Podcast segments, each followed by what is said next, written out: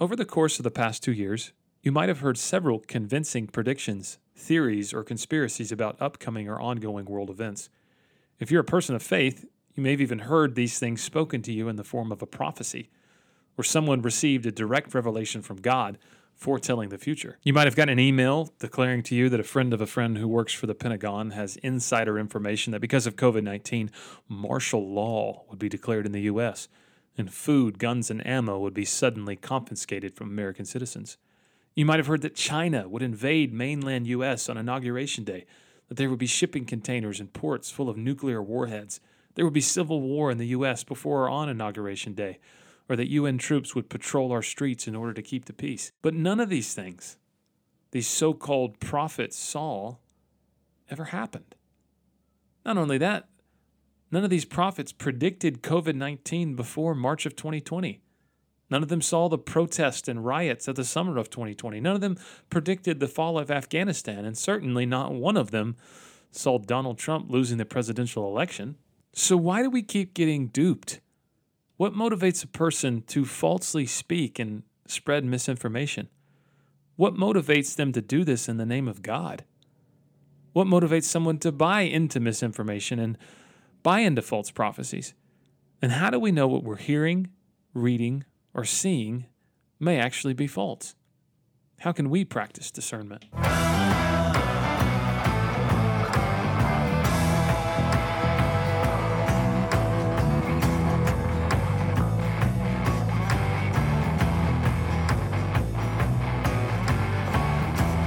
Welcome to the Beards and Bible podcast. My name Josh. I'm joined by my friend Gabe on this lovely morning, or whenever you're listening to this. Could be late at night, could be middle of the afternoon, could be your lunch break. I don't care. Hmm. It could Yeah. be from your Fallout bunker in the year 2052. Yes, this could be the archives of what the world used to be like before. Dude, I went on this deep dive a couple nights ago and started uh, looking at all the nuclear fallout and nuclear holocaust scenarios. Hmm. Have you ever done that? Yeah. In fact, it's funny you say that. I was just listening to um, a new podcast I found called Short History, and I've been listening through the Cuban Missile Crisis. Mm. And I learned yesterday that in the heat of the Cold War, the Soviets detonated a uh, a nuclear warhead, the largest ever detonated in the history of mankind. It was, they said, it was fifty times fifty the power of the bomb dropped on Hiroshima. Yeah, So and what is that? Twenty five hundred times the. They thought it was going to set the atmosphere on fire. Was that in the Arctic Circle they detonated? Yeah, it? yeah. Yeah, I've read about that. I'm trying to remember the name of that. Like Yeah. appa- apparently we were within like a minute or two of I guess there was a submarine in the Caribbean Ocean that was being surrounded by US warships and they were dropping like depth charges on it. And the Soviet commander of the submarine was like he was going crazy from all like the concussion of these depth charges and the heat of the submarine. And he was like pull the trigger on this on this nuclear uh, torpedo. Let's take down their their largest which happened to be like a uh, aircraft carrier. And Wow. his second in command actually kind of committed mutiny and disobeyed the order, did not fire the Wow. nuclear torpedo, and saved the world from like nuclear holocaust that definitely would have oh happened. Gosh. It's really crazy to think about. Yeah, it's crazy to think about how close we've gotten in several times. And if you're ever just like feeling curious and morbid and want to just go down the doomsday clock, uh, yeah, I've, I've spent a lot of time reading about nuclear warheads. Actually, I was in Korea. I was uh, planning a trip to Hiroshima in Japan. That was going to be one of my weekend trips to go to Hiroshima and see the Hmm. the museum there and all that stuff. I don't know why that's always been really interesting to me. Just Hmm. yeah, you can go on YouTube and look up all the nuclear tests from like Bikini Atoll and I don't know. If you ever just ever just in a mood for that, you're like, hey, why don't we watch nuclear bombs being detonated? Yeah. And and I would not be surprised the least bit if the next podcast episode I look at the camera and you are decked out full goth, just black eyeshadow and black fingernail polish. Why even worry about a nuclear nuclear world is what we're living in. Yeah, just a full nihilist. Yeah, that's crazy. Well, Gabe, how, how you doing, man? Besides all the the nuclear uh, Good. wormholes we go down. I'm good. I'm good. Good, man. Yeah, and no no deep dives for me. Um, just yeah, deep diving in mundane dad life. You know. Mm, I feel that. Yeah. Yeah. But I do have. You can see. I know the listeners cannot see. I do have my studio backdrop ready to go. So the ball's in your Looks court. good. Whenever you're ready to get this this video thing fired up, you know, Yes. you just say the word. We are looking at doing video podcasts sometime this year, so stay tuned for that. Hmm. Anybody that would want to see Gabe's giant David Hasselhoff uh, poster behind him. is- uh, ladies and gentlemen, I'm describing his podcast. He's got David Hasselhoff and a Speedo behind him. Yeah. And, And uh, Avril Lavigne. an Avril Lavigne poster, Skater Boy, B O I, graffitied uh, through spray paint, and also a bobblehead of Tony Danza Oh gosh. I should from get, from the Taxi years, I should get all Ear- of the early Tony. Danza. Yeah, all inexplicably, I don't know what all three of those things have to do with one another: David Hasselhoff, Avril Lavigne, and Tony Danza. But nonetheless, this is what Gabe has behind him. Who was the who was the guy we had in college? We had a he's still alive timer countdown thing. Abe Vigoda. Oh yeah, is that still going? No, he passed away, sadly. I remember you guys had like some kind of extension thing on your. We did. We had a browser. this is so stupid. We had a browser extension, and of course, if you're listening to this, you're like, "Who is Abe Vigoda?" I, th- I think he had a minor. He was a bit player in The Godfather. He was like one of the henchmen of the Corleone Corleone family or whatever.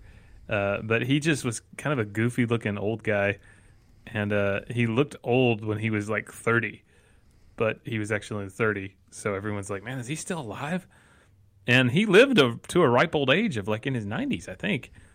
So in the early 2000s, they had a browser extension that you could put on, and it was the Abe Abe Vigoda watch, basically to make sure he hmm. was still alive. Yeah, when you go to when you go to abevigoda.com, it's just like a picture of Abe Vigoda with X's, black X's over his eyes, Oh no! and it just, it just says it just says Abe Vigoda is dead. oh, rest in peace, Abe Vigoda. Man, What do you feel like you have closure on that at least? Like I think so. Yeah, all through college, I was thinking today's going to be the day, and then uh, yeah, rest in peace, rest in peace, Abe Vigoda. That's crazy. Wow. So speaking of predicting the future, and when Abe Vigoda was going to to pass and finally kick the bucket, our episode today is a bit like that, and it is about false prophecies, misinformation, and discernment. And one of the things that, you know, I'm sure you've probably experienced, like a lot of us over the past two years, the world has changed dramatically in two years' time. Um, is a lot of people trying to predict what's going to happen next. Um, a lot of people trying to understand why certain things are happening. And so there have been a lot of predictions and conspiracy theories. And unfortunately, within the church, there's been a lot of words of prophecy that have turned out to be untrue,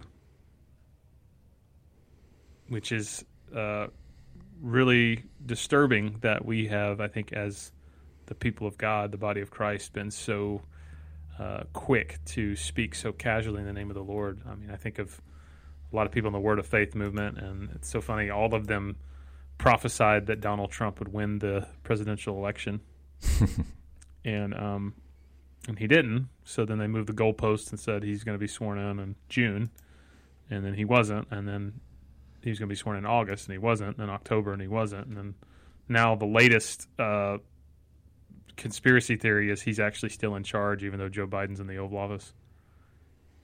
Um, Yeah. Yeah, I think it's so so interesting that a lot of these word of faith teachers they had this catchphrase 2020 vision, right? And it was like we're going to we see 2020 vision, God's going to do amazing things for your life and in politics and in the United States and revival's going to sweep this land. 2020, we have 2020 vision, you know. It's like that was so marketable.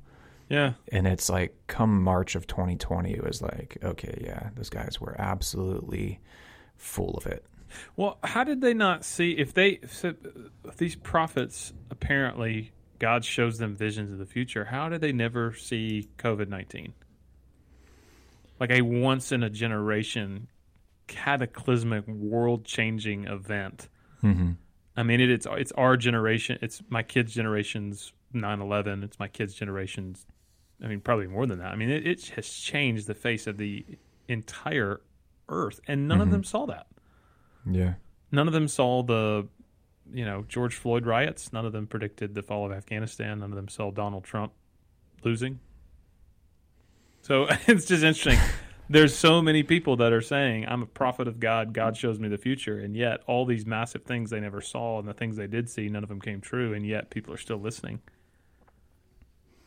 It's because interesting. yeah, I mean, we're going to get into this, but it just speaks to our fallenness and desperation uh, for for a word from our heavenly Father. Yeah. That reassurance. Hey, I, I'm still involved in your life. I'm still involved in politics. I'm still involved in the e- uh, economy. Um, we want that assurance from God, you know, and and sometimes um, malintentioned men and women come up and say, "Hey, I'm speaking on God's behalf, and He is still involved, and this is what He says." And many of those people uh, fool us, and that's kind of the Hmm. the crux of this this week's podcast. Yeah. So, Gabe, you recorded a podcast, I guess it was in the first part of 2021 for your Mhm. congregation, Mm-hmm. and it was about false prophecies. Um, and so we're, we're going to try to put a link up that uh, up to that on the Facebook page. So if anybody's interested in listening to that, and it was really well done, so go listen to it because Gabe did a fantastic job with it. But um, what was your motivation behind recording that? Like, why did you feel the need to to do a whole teaching on false prophecies and discerning what is a false prophecy and, and what makes a false prophet? Yeah, yeah. If I remember correctly, I actually recorded that in my home office, and um, I didn't record it live like I typically do with when I teach on on our different you know topics at our congregation. Um, I wanted to record it in a more intimate setting because uh, people could hear it better and it's better quality. But also, um, I was angry, and I needed to do it in kind of this like calm state early in the morning, and I was I was righteously mad um, at what was going on never before uh, had I seen so many texts, messages, uh, emails, people telling me in person these things that were predicting events that were to happen in the future, and and I just kept sitting on them and kept sitting on them and thinking, you know, that's highly unlikely. It's probably not going to happen that way. But what, what were some examples of that? Oh man, examples include, uh, yeah, obviously that Trump was going to win the 2020 election, that um, or that maybe he would lose, but it would just look like he lost, and he would actually clean house and come back and be, you know, the the victor.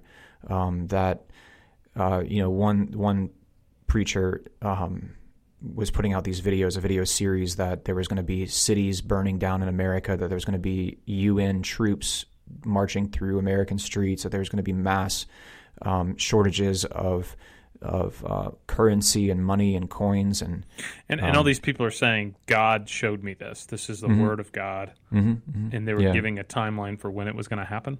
Oh yeah, yeah. And so yeah, that's that's one of this pastor in particular said, "I know when I have heard from the Lord."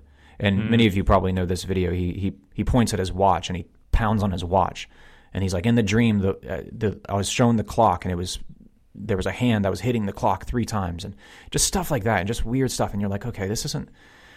This just doesn't rub me the right way, but people are, are confused and people are wondering like what's in store for the future. Um, you know, I heard that you know there was going to be like uh, Trump's inauguration, which didn't happen, obviously. That there was going to be a mass scale Chinese invasion of, of mainland USA. That there was shipping containers sitting in ports around America's major cities with nuclear warheads in them from China. Mm. Um, just stuff like that, you know. And, and a lot of it was like fed indirectly by this whole Q Anon cult that started um, which I, I really believe was a counter conspiracy movement to discredit um, the truth. Um, Hmm. It actually, I think it, I think it was fabricated um, by the powers that be, and so many people, uh, conservative, evangelical Christians, bought into this nonsense. And Yeah. uh, I was so I was mad about that because none of that stuff came true, and so many people were left confused. So those same people came back to me and were like, some of them, anyways, expressed discouragement. Um, they were fooled, and so as a pastor, as a shepherd of a of of a f- local flock, you're the one that wakes up every morning and go goes and does his job, and has to answer for the nonsense and the heresy and the false predictions that these people make on the internet. You're the one whose cell phone is going to ring and you answer and there's someone who is discouraged on the other line. These people who make these predictions, they just delete the video. They just delete their Right. YouTube channel or whatever and they don't have to answer for that. And you got to mm-hmm. remember and I tell people this, take this pastor for instance who made these false predictions. By him saying, I know when I have heard from the Lord, and in this dream I heard from the Lord. And then by him giving a prediction, and then by him giving a timeline of that prediction, and that not coming to pass, if he lived in biblical times, we would have to kill him. Yeah. I mean, if we were following- stone him. yeah, if we were following biblical law and there was a Sanhedrin, he would need to die. We would be obe- we would be obeying God's word to kill him. you know, that would wow. be Yeah. and and we that the weight of that is lost that that is a capital sin uh, that is a huge sin to do that because you're acting as an ambassador for the creative universe and then you're lying on you're lying you're lying in his name Yeah, and, and I think that's the part of it that it's so frustrating. I mean, when you study the Old Testament and you see the seriousness behind which God says, if you are a prophet and you've heard my word, you better make sure you've heard my word before you speak it, right? mm-hmm. And you see these prophecy watch magazines come out, and specifically in like the Word of Faith Pentecostal charismatic world, um, because many of them still believe in the office of the Old Testament prophet, even though I would say that office is closed, but some of them still hold to that thought that the office of the prophet is still established.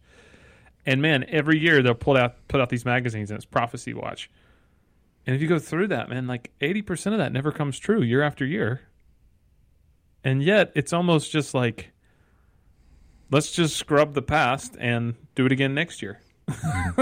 And and and it's like the the biblical test for if someone's really a prophet never seems to apply to some of these folks.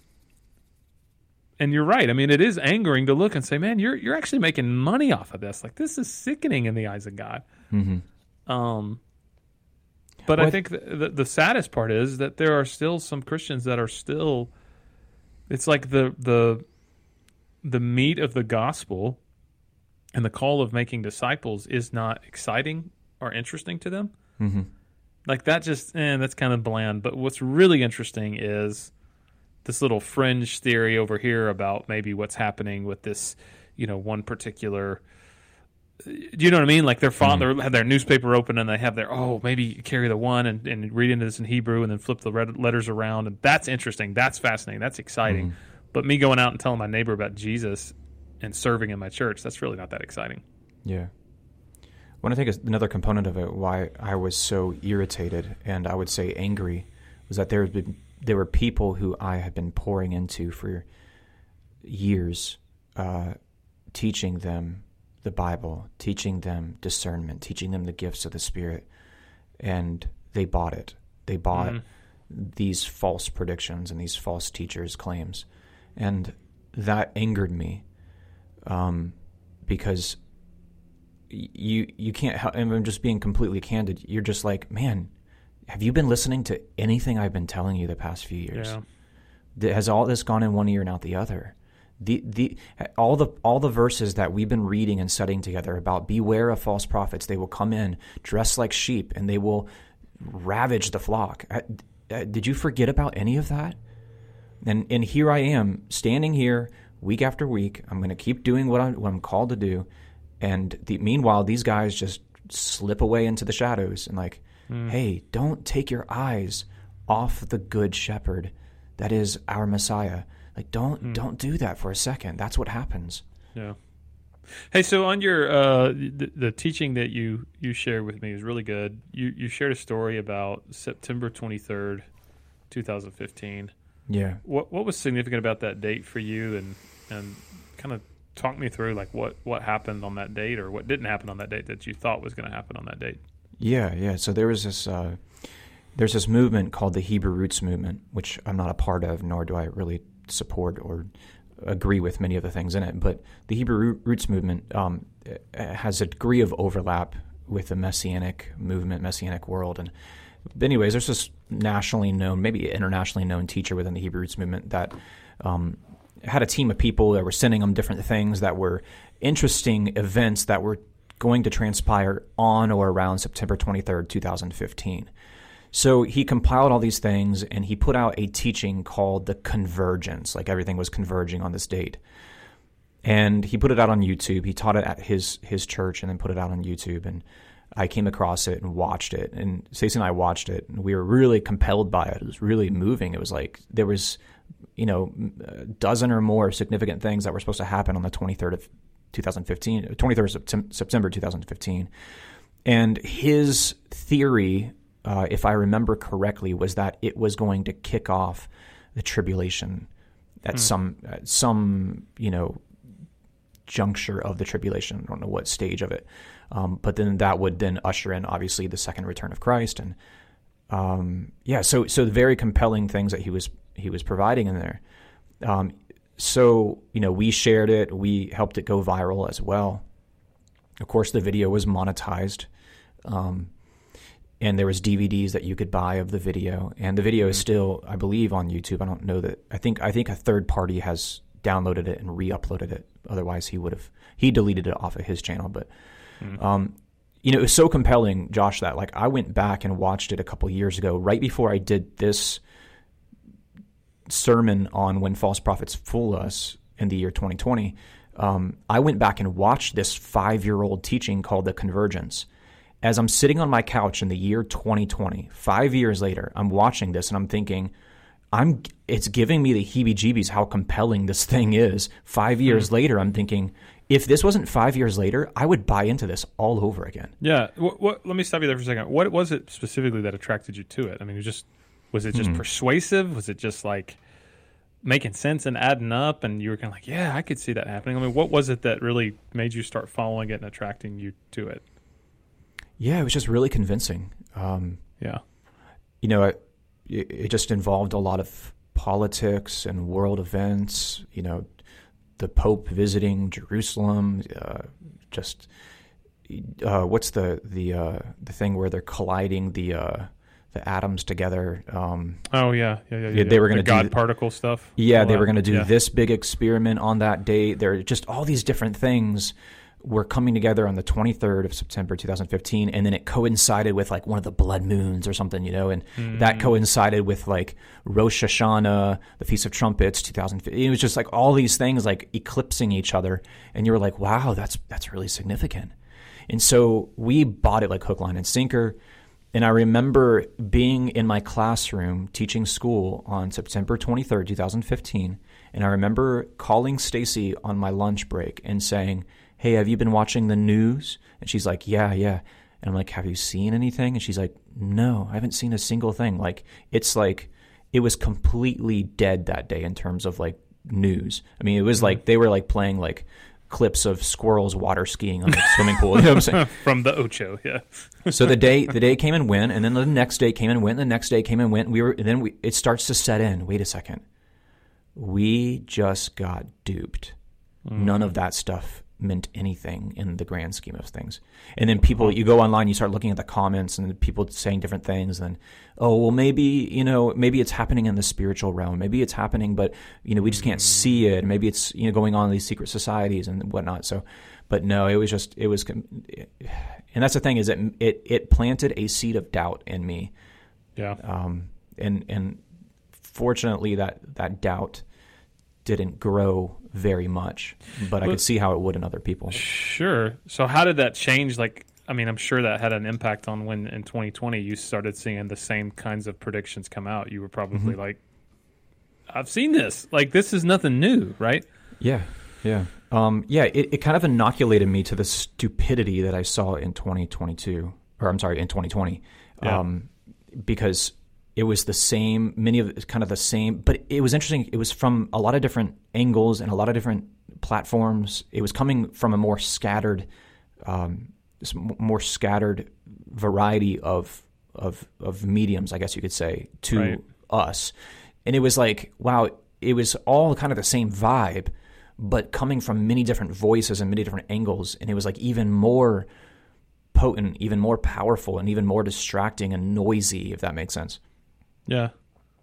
So when you think about the person that came up with this, do you think that they truly were sincere and they thought they heard from God, or do you think they just made the whole thing up? I mean, I know that's hard to try to, you know, Mm-hmm.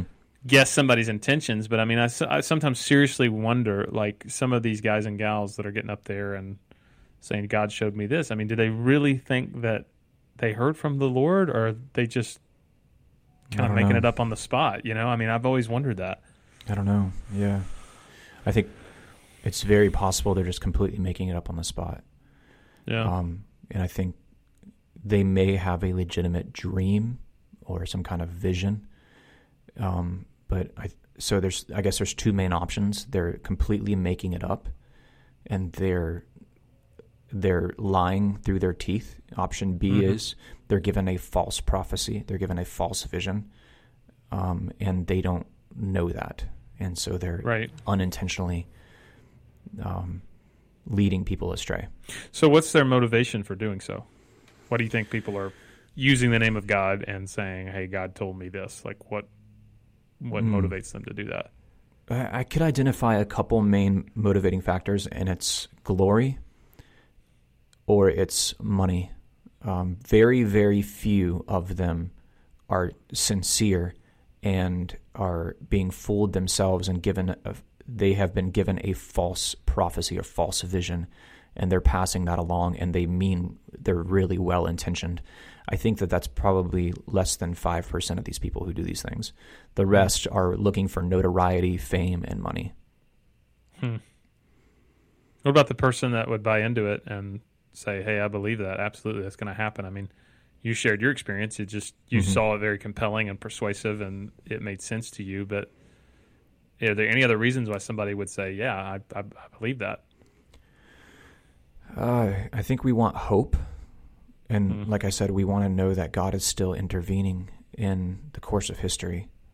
Um, and also, we have our own bias. So if we really liked Donald Trump, uh, we want to see him reelected. So Sure. we're going to watch a video that has a title of, um, you know, a vision of Trump winning the election in 2020. Um, and then it has some prophet guy there. You're going to click on that. You're going to watch that in its entirety. And then the YouTube algorithm is then going to think you want to watch more of those videos. So you're going to watch more of those videos. Yeah. And then you're going to go over to Facebook and then you're going to like different things that share pro Trump things. And then the Facebook algorithm is going to think you want to see more of that. So because those those systems are just they they their engines and their algorithms are, are created to keep you on their platform so that they you see more ads. Yeah. So at the heart of it, you're you know you're getting them more money. Um, so yeah, it's just a really sad cycle of deception. So what I'm hearing you say is some people believe them because they want them to be true. Oh yeah, definitely, definitely, it's bias. Yeah. Yeah. So what after? What about after somebody realizes they've been duped? hmm Um, you know, you shared your and Stacy's experience. It seemed like you guys kind of wised up and said, "Wow, not going to fall for that again." But um, does that happen with everybody, or do you think that there's some people that continually go back and basically just scrub all the times they've been lied to out of their minds and fall for it over and over and over again? Hmm. Yeah, I think it it splits into two two groups of people at that point. You have people who do wise up, which those people are typically going to be less inclined to believe it in the first place, but they do eventually wise up, like like myself. And then you have people who uh, have very short attention span and are very desperate for a word from the Lord, and they're going to continue to buy things. I mean, listen, I, I've I've heard people stand up and prophesy things, you know, and say that they have to come to pass in this amount of time, and they didn't, and then the same people stand up and prophesy again, and people's eyes widen, like, wow, okay, all right, and you know, get ready, and, and you're just like, guys, come on, yeah, cut it out, yeah, let's just stop this nonsense, you know. So yeah, we're just we're like fish in a tank sometimes with our with our attention spans, and we don't hold these people's feet to the fire, hmm. um, and we don't. I think sometimes we're scared to say, you know, when someone comes to me and they're like, "Hey, what do you think about this pastor or this teacher or whatever?" You know, I'm going through my memory bank of like, okay, you know, this this was really good. This is maybe the bad, but then there's sometimes there's like, wait a second, nope, they are disqualified as being a teacher or a pastor because they made these predictions in the 1990s. Um, not many people know about that because it was so long ago and they've since deleted all that material. But hey, just so you know, they made these things. What you do with this information now is on you. So, yeah, um, yeah, it's. It's it's very interesting. I don't know if you remember Y2K. I don't know if you're. Uh, mm-hmm.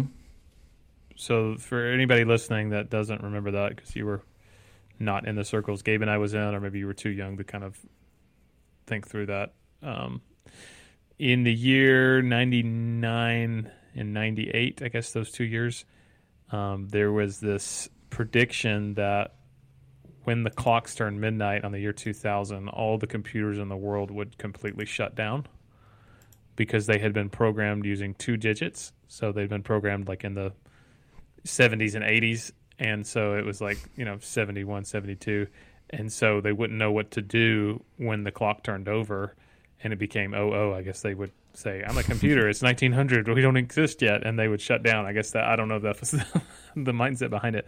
But there were the predictions that basically stated everything is going to go off the grid. There's going to be mm-hmm. no electricity planes are going to fall out of the sky uh, your car's not going to work it's going to basically turn back the clock 150 years and it's going to be this dystopian you know whatever. And so a lot of people were doomsday prepping for that and unfortunately the, the people that led the charge for that were evangelical christians.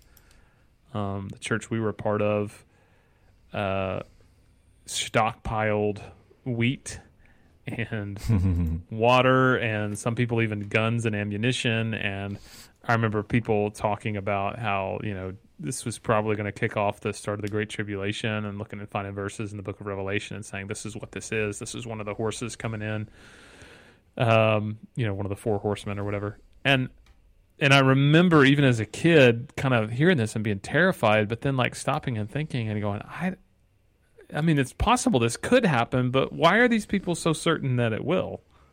Hmm. You know, I mean, because none of us knew anybody that worked in technology or Washington, none of us knew any computer programmers that had access to this. But everybody seemed to be so certain that because they had heard from a friend of a friend or a friend, or they'd seen it somewhere in an email chain, that this was definitely going to happen. And I remember in New Year's Eve, 1999, sitting there like waiting and watching the clock, and nothing happened, and it was 12:01. I was like, "Oh, okay, there we go." Um, yeah, that was anticlimactic. No, yeah. I, I, have a friend who uh, they have pro- a lot of property, and uh, they they basically welcomed anyone who wanted to make their property like a retreat property uh, at you know at Y2K, and so that whole year leading up to Y2K, they, people were driving out to their property and parking their campers and you know RVs and all this stuff and wow. putting supplies out there. And so now to this day, they still have like a bunch of like decrepit, like slowly decaying RVs and campers on their property that are just kind of being swallowed up by nature. It's, wow it's a really interesting picture of when you know prophets get it wrong. Yeah. So how do we know if someone is a false prophet or something is a false prophecy? Mm-hmm. Well, I would say time is the worst enemy to the false prophet mm. because um, all you have to do is wait. And mm. in that waiting period, there's uncertainty, and you're thinking, okay, what if they're right? oh, they're probably wrong, you know, and so you're going back and forth. But the day comes and the hour comes and it doesn't happen, and you're like, okay, they have been proven false. And so time is time is time is the true determining factor, Yeah. and and false prophets hate time. they in the moment, in the moment, they capitalize on your fear and your hopelessness and your doubt, and that's they're just like the the snake oil guys who are passing through town. That you won't ever see them again. You don't know where they came from. You don't know their credentials, and then they leave. And they leave just quick enough to where you realize the thing that you've been sold is not effective in what in, in the way that you've been hmm. told it's been effective. Yeah. Well, you mentioned earlier the biblical command to the people of Israel if there Mhm. was a false prophet whose predictions didn't come true, they were supposed to take them out of the camp and stone them. Mm-hmm. That was like a, you know, the death penalty for it was capital punishment for somebody who prophesied and misled people in the name of God. God took that very serious. Yeah. So for us, I mean, I think that uh, obviously we don't go out and kill anybody, but I do think this the the principle remains that man, their prophetic ministry is over. I'm sorry, like you just disqualified yourself. Like I'm not going to listen to anything else you say because you said you heard from God about this, and that you said with the authority, not you know, hey, I, I may be getting this wrong. I don't know. I just kind of get this sense that something big's coming. No, you specifically said this time, this date, and God told you and it didn't happen. Therefore, you did not hear from God or you misheard. So your credentials as a prophet has been therefore stripped. Mm-hmm. Yeah. That's that's how we know, according to Deuteronomy 13. Um, I think a red flag if somebody is prophesying and says they're a prophet or claiming to put out prophecy watch or you see a video on YouTube. It seems to me that prophecies kind of in the prophetic movement here in the states never seem to call out sin in the people of God, Mm-hmm. but they only prophesy prosperity, victory, or success for their particular tribe or camp or political party. Is that just me, or do you see that too?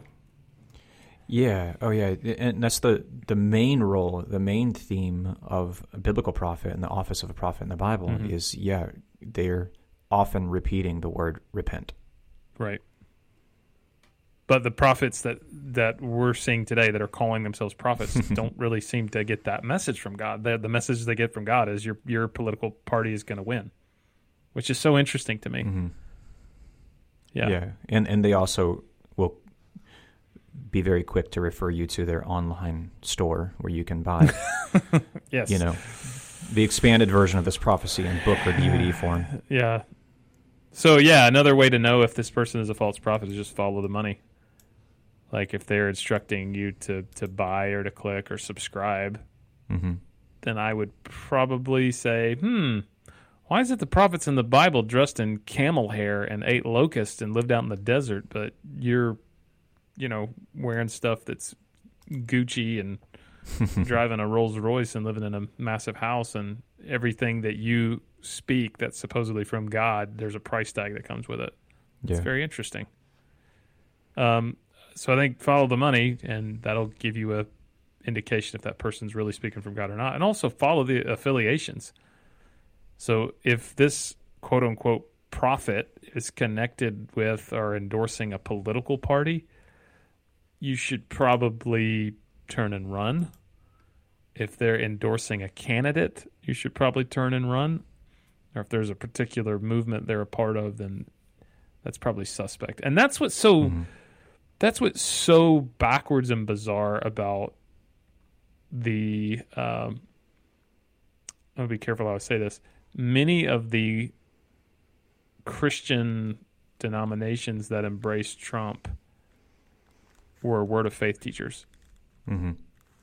I mean, he probably more so than any president in the past. I can't. Uh, Bill Clinton had some connections with the Pentecostal world back in the '90s, but I think Trump more so than any president in the past uh, really got endorsed heavily by people within the prophetic movement. I mean, they were in the Mhm. Oval Office praying over him, and so it's kind of like, man, you're you're getting kickbacks from this one candidate. Of course, it would behoove you to only speak good things about him.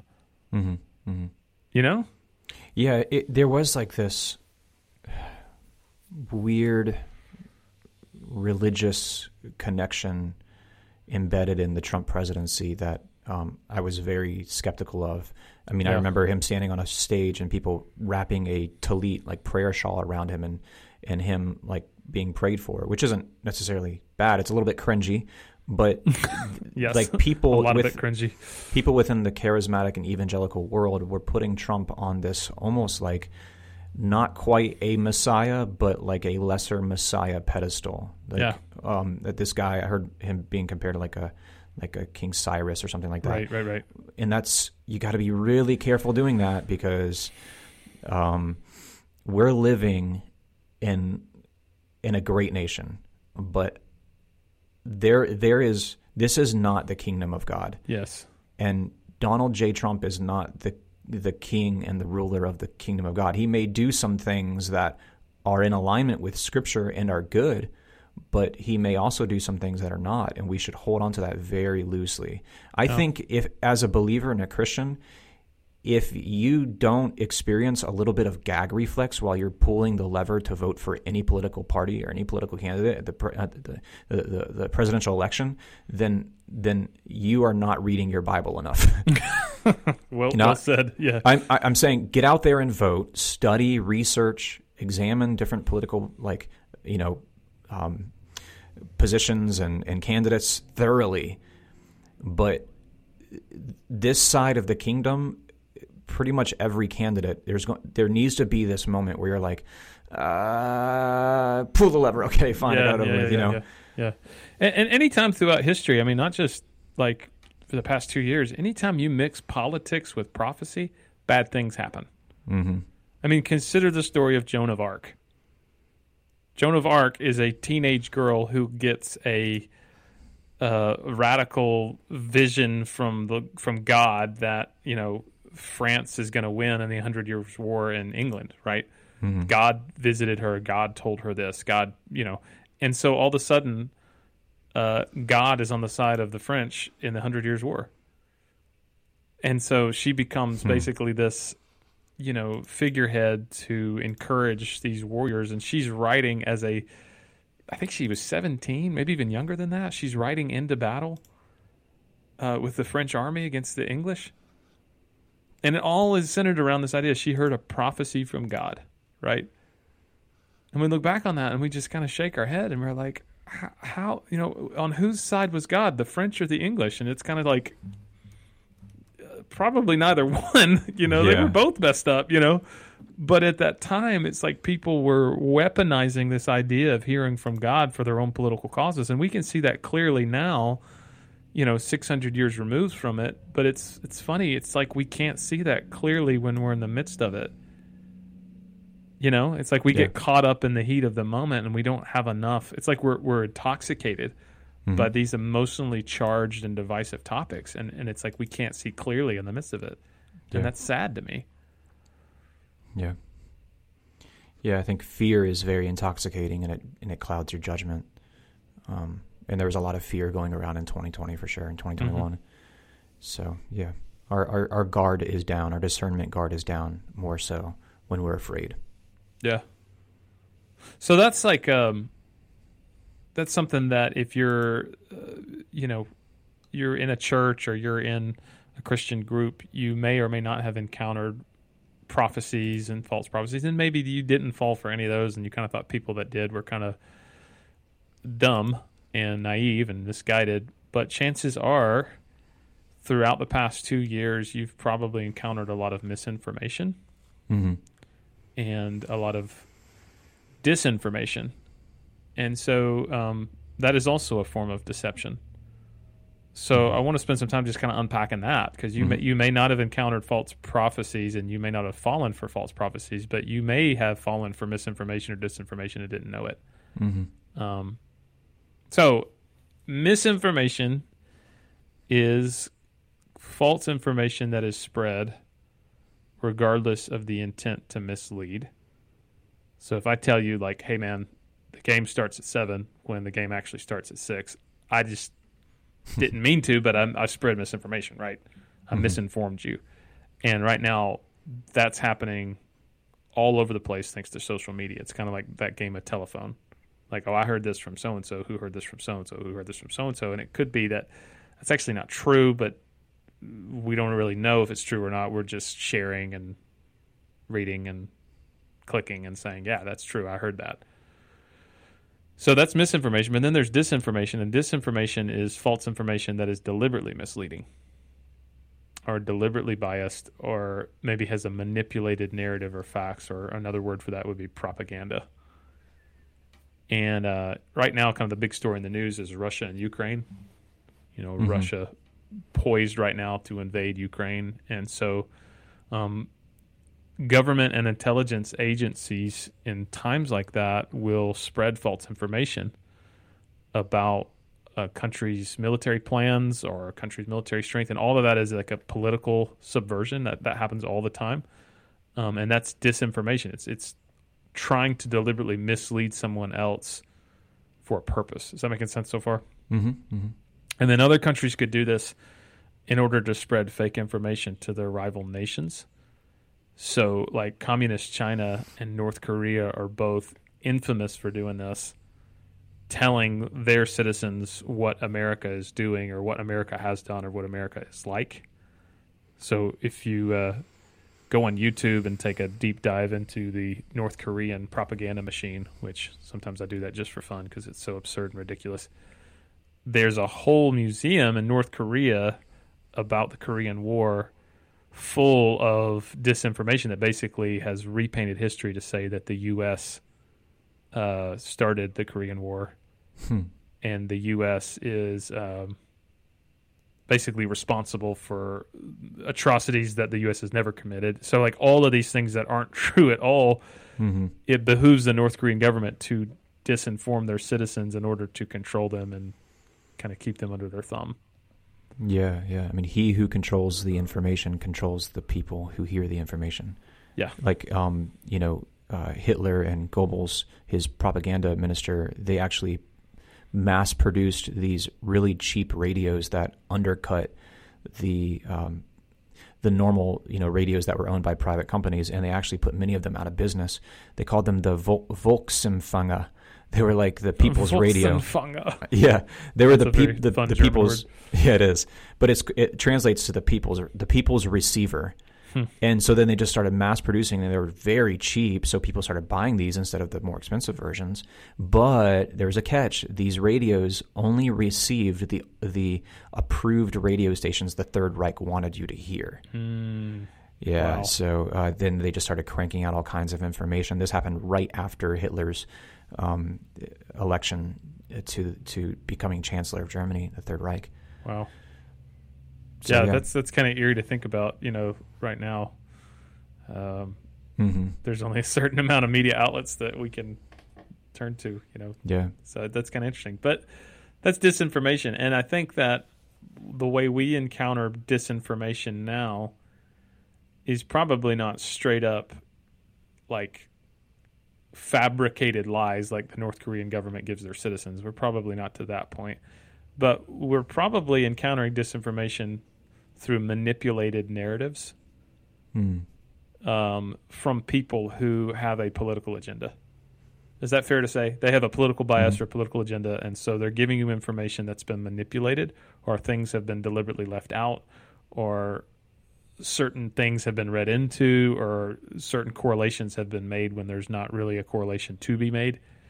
yeah, And all of it is done with the purpose of getting you to think in alignment with a certain group. mm. yeah. It's tough. I mean, yeah, it's like it, and that happens on every side. It Yes. happens in every camp. Yep. Um, that we Can, have. can I just put a caveat on that for a second? yeah, yeah, if you're conservative right now, you're probably nodding your head and you're like, "Oh my gosh, get them, those liberals." and if you're liberal right now, you're like, "Oh my gosh, you get them, those crazy right wing, you know, nut job conservatives." But Gabe, I love that you just said that because it is, it doesn't matter your political persuasion. Disinformation is happening right now, hmm irrespective of whatever political persuasion you're you're coming from. Yeah. And a lot of the disinformation is through omission. So Yes. if you go to Fox News and you look at their website, they're going to have stories that they want to put on their front page, and they're going to leave stories or bury stories that they don't want that, don't, doesn't fit the conservative agenda, Mm-hmm. the conservative narrative. And then you go to CNN or you go to MSNBC, they're going to do the complete opposite, and it's going to be flipped on its head. Yep. And so both are guilty of, you know, basically kind of manipulating um, what you see and what you don't see, and that's just the problem with corporate media, is that there's there's deep, baked in intrinsic bias in, in those outlets. Mm-hmm.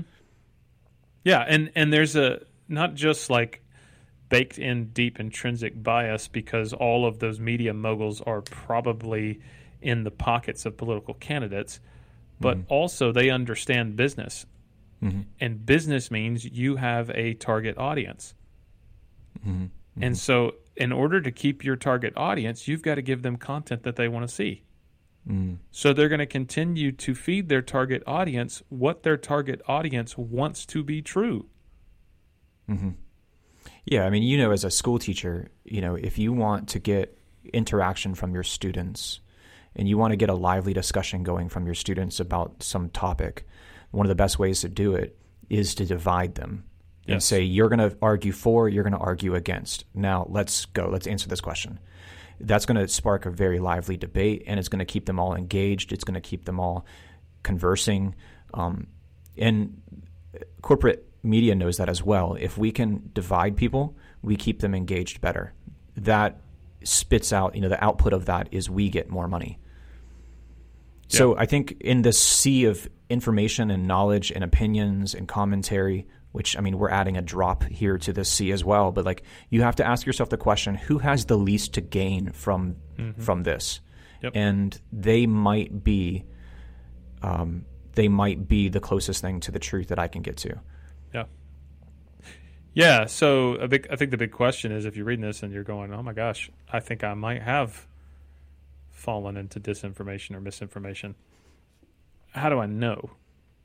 Right? Because I've had so many people ask me this and genuinely like ask me this like from a level of concern like, "Pastor, how do I know when I want to know what's happening in the world and I turn on the news how do I know that what I'm hearing is true or untrue? Because like if the Bible says whatever is true, think about these things, and I mm. don't know what's true right now, how can we find truth? How do we know if what we're hearing or reading or sharing is is true or untrue in this landscape of just disinformation, misinformation, deliberately misleading, biased, manipulated narratives, propaganda? Like how do we know the truth? Hmm. Well, I think one of the most compelling things when you look at the life of the disciples and the early followers of the way, the early Christians, one of the things you can ask yourself, and this isn't this isn't hundred percent, but one of the things you can ask yourself is like the person who is who is bringing and proclaiming a message,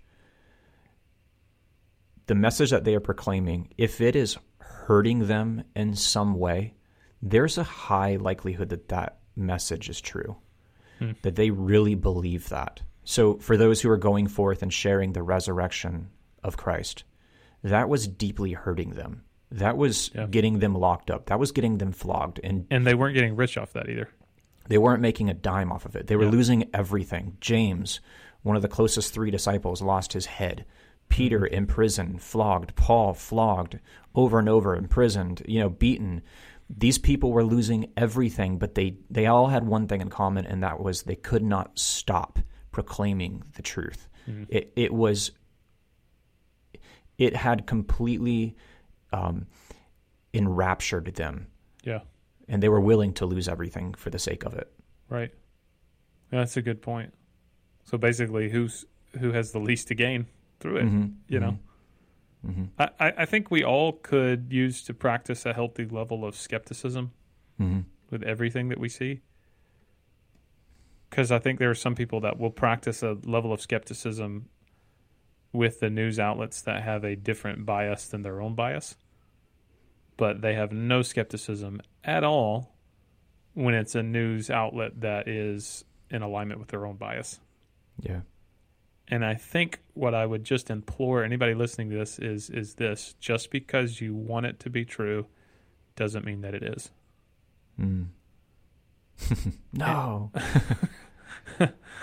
because I, I think like there is so much to be said about confirmation bias where we Mhm. want it to be true so badly and so we're going to look for things that prove that that is true and we've got to be a little bit skeptical of our own biases a little bit aware of our own biases a little bit mm, i don't know if that's the case and i think that's healthy Mm. um, I think emotionally charged and divisive topics should be cause for like quadruple levels of healthy skepticism. hmm So the complicated subjects that hit emotional triggers, like COVID Mm. and COVID vaccinations and vaccine mandates and mask mandates and shutdowns and all that stuff, like those are very complicated subjects. And those things hit emotional triggers. They hit people's, you know, emotional trigger for justice. You know, this isn't right that this is happening. People's emotional triggers for freedom. People are taking away our freedom. People are.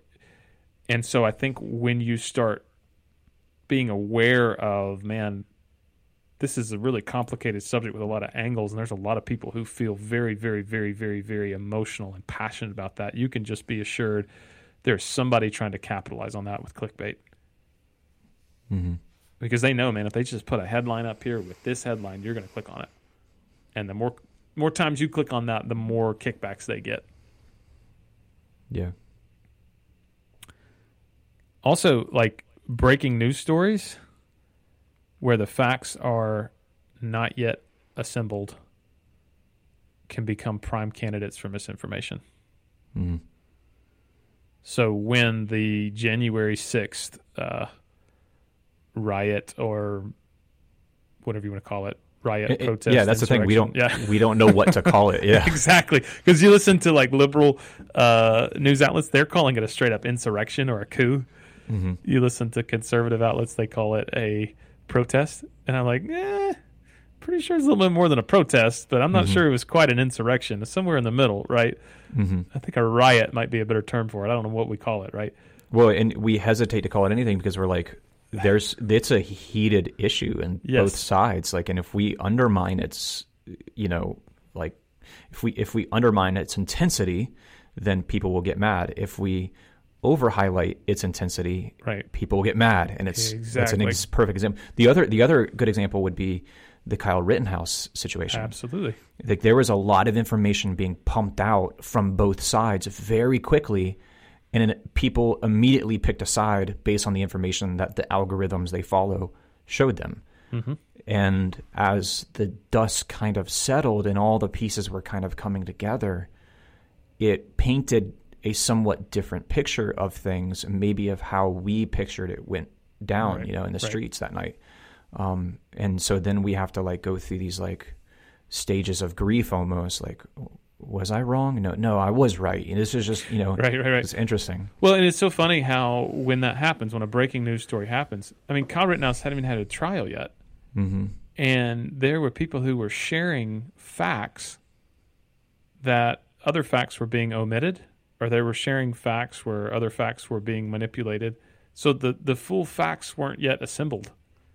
And the misinformation machine was already pumping out because everybody kind of decided when that happened on which side they fell on based on whatever their leanings were towards that particular issue. And so it's just interesting how I mean, you're right. Like that's an emotional topic, and so because it's an Mhm. emotional topic, people start, you know, spreading. Well, did you hear this? Well, did you hear this? They're not telling you this, but here's what they are, and it's just kind of like, whoa, whoa, whoa, whoa, whoa.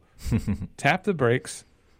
Let's let's see how the pieces and the facts get assembled together, and and then draw your conclusion.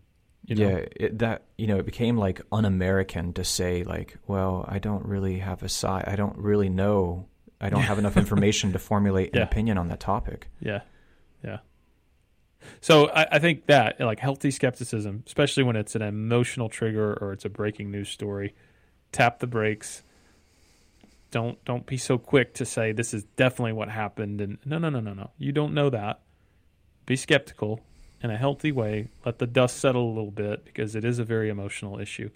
Um, another thing to kind of spot whether or not you're getting misinformation, or disinformation, examine the source So I get emails literally once a day of people forwarding me articles Mm. about emotionally charged issues related to COVID and politics and, you know, this, that, and the other. And it is so easy just to read the headline and go, oh my gosh, I can't believe that's happening. But examine the source. Go to the, the domain and the URL of this one particular source.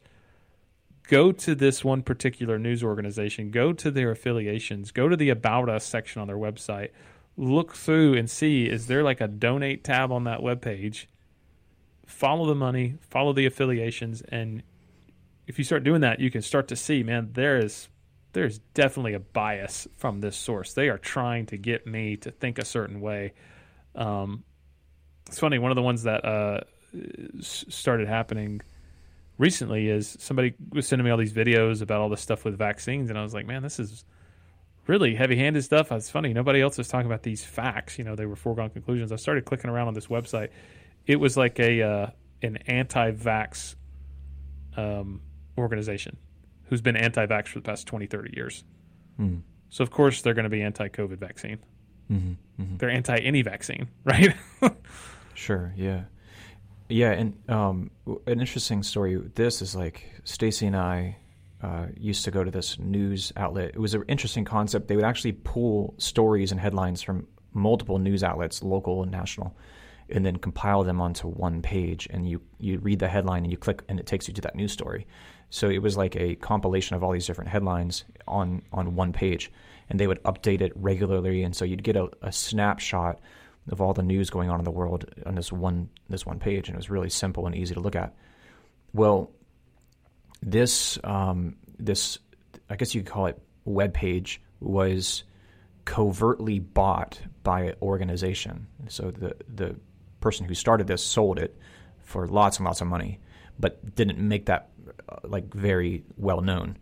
And so the news stories that begin to be funneled onto this web page change in their nature and in their bias. Mm. And we realized a few months later we were like, wait, this is this seems out of character. This is different. Like these stories are presenting a, like they're they're not in alignment with what this person who started the page, you know, thought it should be. And then we did a little bit of digging, a little bit of research, and lo and behold, there was this big company that bought it, and now they're wow. they're so. I mean, this this page had millions of viewers per day. Yeah. So yeah, it's interesting. It is. Um, if you are reading a a news story and it's claiming something or it's giving you facts, um, look for quotes. So, like journalistic integrity usually means you have sources, right? Can't just claim this happened. You have to give a source for why you would know that to be true. And so, if it's a if, if it's a clearly um, biased piece of propaganda that you're reading, you're not going to have many sources that are cited or many quotes that are cited. Does that make sense? Yeah, yeah. And, and, if quotes are given, go and verify the quotes if you're like skeptical that that be true, right? So somebody sent me something the other day, and it was a interview of somebody who's apparently a school policy expert in the state of Tennessee. Mm. And I hmm. was like, that's interesting. I have my master's degree in education. I taught for six years in the state of Tennessee. I was on a couple of boards for some things, and I never heard of this person. And so I Googled them and I found out that they're not a school policy expert at all. They're a a mom that has some kids in the school system. Hmm. That was it. That was their credentials. And yet in this article they were stating that they were a school policy expert. I'm like, that's funny. I've never heard of them. So it, it's so easy to create a false sense of credibility by giving someone a title, but you can verify through just a quick search who that person actually is and see who they are and maybe maybe they're not who they're claiming to be in an article or a news source you know hmm. It is so easy to photoshop things too just i mean i could yeah. i could oh, do yeah. it in 10 minutes i could create a fake tweet yep. and post that fake tweet on facebook yep and put donald j trump as the one who's sending out that tweet and like i mean mm-hmm. it would go viral before people actually stopped and thought for a minute wait a second is this real? yeah, yeah, yeah, yeah. And that's another thing you'll see too with misinformation is out of context or bogus photos Mm-hmm. That are used to communicate misinformation. So I, I sent you a uh, a photo. It's from I think it was Turning Point USA, which is a conservative organization, and it's a uh, it's a picture of empty supermarket aisles. So there's no groceries or anything, and um, and the title of the of the photo says, "Everyone understands the importance of free markets eventually." Mm. So it's a dig against socialism with this Mhm. photo of empty supermarket shelves. So it's basically giving the impression that this was a modern picture of yes. a, a grocery store like your local Piggly Wiggly or something. Mhm. Yeah. Be, after Biden got elected. Mm. Um, but the reality is, if you do a reverse image search of this image, it was actually taken in Japan after the 2011 earthquake. Mm. So it actually has nothing to do with socialism. It's a it's a misleading, out of context, bogus photo. Mm. Now, one could say, yes, I mean, inflation has been horrible this year. Uh, the cost of food is going up. I don't think that the economic policies in place have made that any better. But that's kind of an honest critique of economic policies rather than reverting to a out of context and bogus photo to communicate deliberate disinformation. You see the difference between the 2 Mhm. I mean, one of them is expressing real concern and going, I don't know, man, this policy doesn't seem to be working. The other one is saying, well, oh, yeah, here's why it's not. Boom. Yeah. You know, and, and I think that that's kind of the place that we've gotten to now, and it's really, really concerning. Yeah, and I think the the importance of this is we should be like guardians of truth, and any small grain of mistruth that people can use to discredit a larger body of truth, um, they will do it, and they will discredit the larger body of truth that you're trying to present. Hmm. And that's it's a very important principle to understand that before you present a body of information or a claim, a truth claim, you go through and you sift it and make sure that every part of that is true. Because if Right. someone who is a critic of yours or a critic of that truth claim finds one little inconsistency, they will use that little inconsistency, even if it's you know completely arbitrary. They will, they will use that to to discredit that larger truth claim that you're you're trying to make. So, for instance, this photo, like you know, empty shelves in Japan in 2011, has nothing to do with socialism, has nothing to do with the Biden administration. The people who made this meme are making a truth claim that socialism sucks, and Yeah. I would agree with that truth claim. That Yeah, it, me too. It it it doesn't do the people it's trying to govern a big service, and it does create shortages. It does prevent you know and de incentivize um, uh, you know free market capitalism, which which has its its, its own ills, but. Um, anyways, someone looking at this would say, a socialist, let's say, looking at this meme would say, wait a second, this is from Japan in 2011. Therefore, this meme is false. Therefore, this organization is full of liars. Therefore, socialism is still good. Right. Exactly. So you got to be really careful. So it just discredits basically everything that you're saying when you Mhm, do that. mhm. Yeah. yeah, yeah, you don't want to do that. Mhm. Yeah. So hey, in closing up and landing the plane today, like, what is discernment? Why is Hmm. it important? What happens when we don't use it? Oh man, yeah. With that, let me let me tell a quick story. Um, Yeah. I was camping on a riverbank, and I had a friend with me, and my two older sons with me. And we're sitting around a fire at night. It's pitch black. We're in the middle of nowhere in southeast Alabama, on the side of this river, and we start hearing what sounds like someone dropping a cinder block in the river just thirty feet away from us. Over and over, every five minutes, it sounds like someone is just chucking a cinder block into the depth of the river. And this river is only like 15, 20 feet wide. And we get our, our lights out and we're shining it. We don't see a single thing. My friend who's with me whips out his pistol and he's like, we're hiding behind a tree. We're thinking that someone's like out there about to, you know, like a chainsaw serial killer about to, and we're just like freaking out, you know, we're like, what is this? For about an hour, we're sitting in these shadows and, you know, it's pitch black and just the moonlight, just looking for a person who is throwing these objects into the water. And it's just like this, it sounds just like someone chucking a cinder block into a swimming pool in the dead of night. And this goes on and on and on. Every five to 10 minutes, a cinder block is thrown into the river, so to speak, all night long. And then it stops in the morning. And we did our best to sleep through it, but it was every time that splash happened, I would just jolt awake and I'd be like, what was that?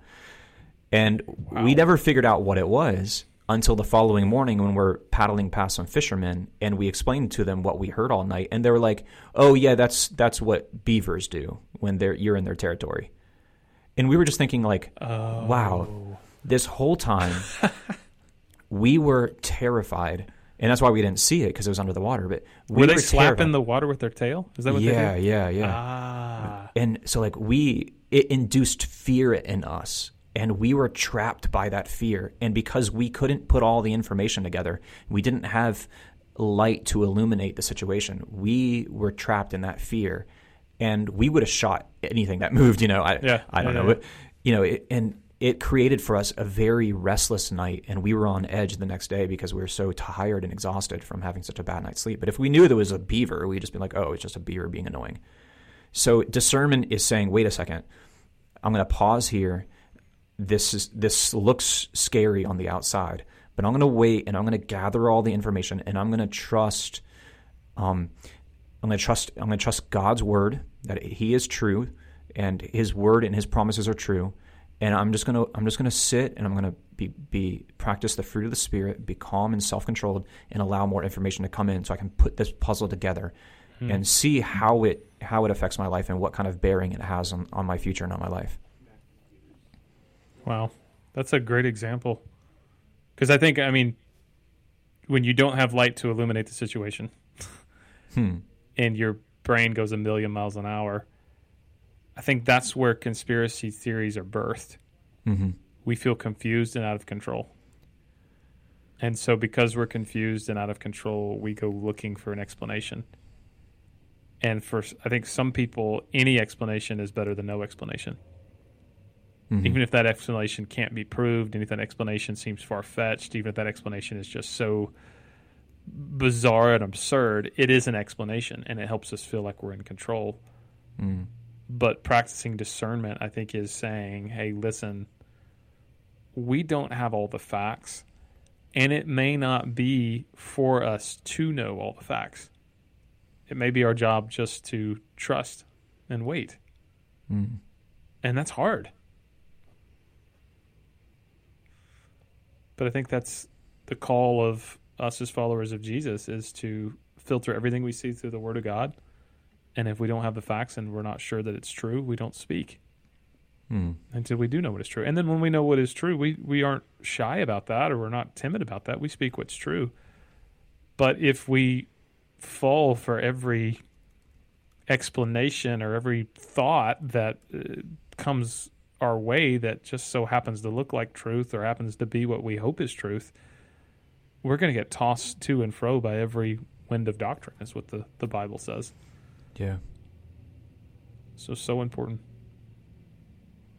Yeah, and I think you know, speaking to the importance of discernment, and this is probably the number one reason. There's a lot of you know other reasons, peripheral reasons as to why we want to practice discernment, but I think the number one reason is because one of the 10 commandments says, "Do not take the Lord's name in vain." Mm. And that word there for taking it in vain can mean to make it empty, to make it nothing, to make it worthless or no good purpose to someone. So when we take the Lord's name in vain, I mean, we can break that commandment by making His name or His His renown or His character, any of those things, to any people.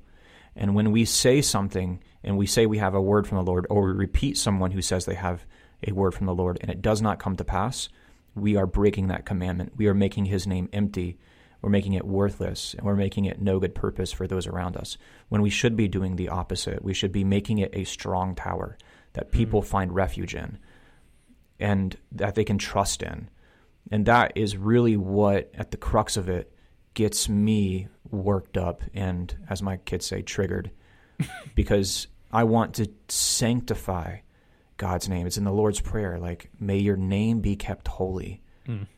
on earth as it is in heaven. It's like, it's so important that we guard his name and his renown. And, and we never want to speak presumptuously in his name or repeat some something that someone has spoken presumptuously. Absolutely.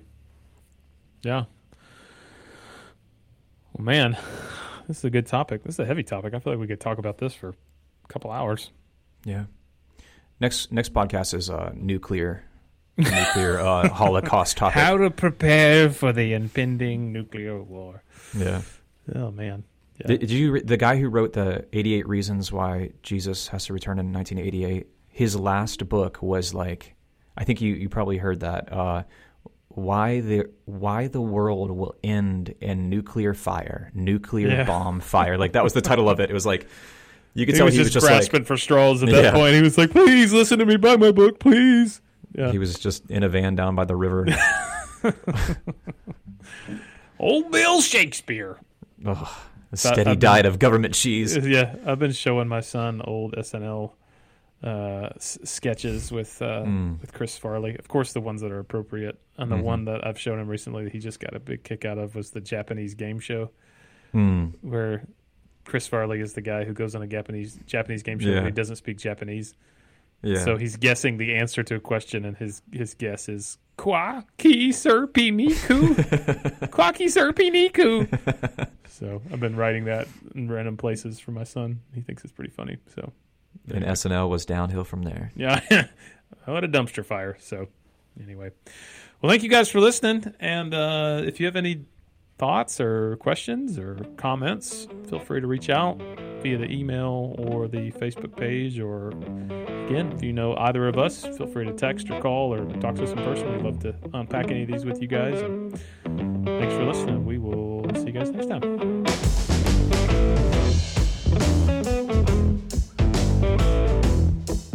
Well, thanks for listening. That's our show. If you like what you've heard, make sure to give us a share, leave us a review, or send us an email at beardsandbiblepodcast at gmail.com.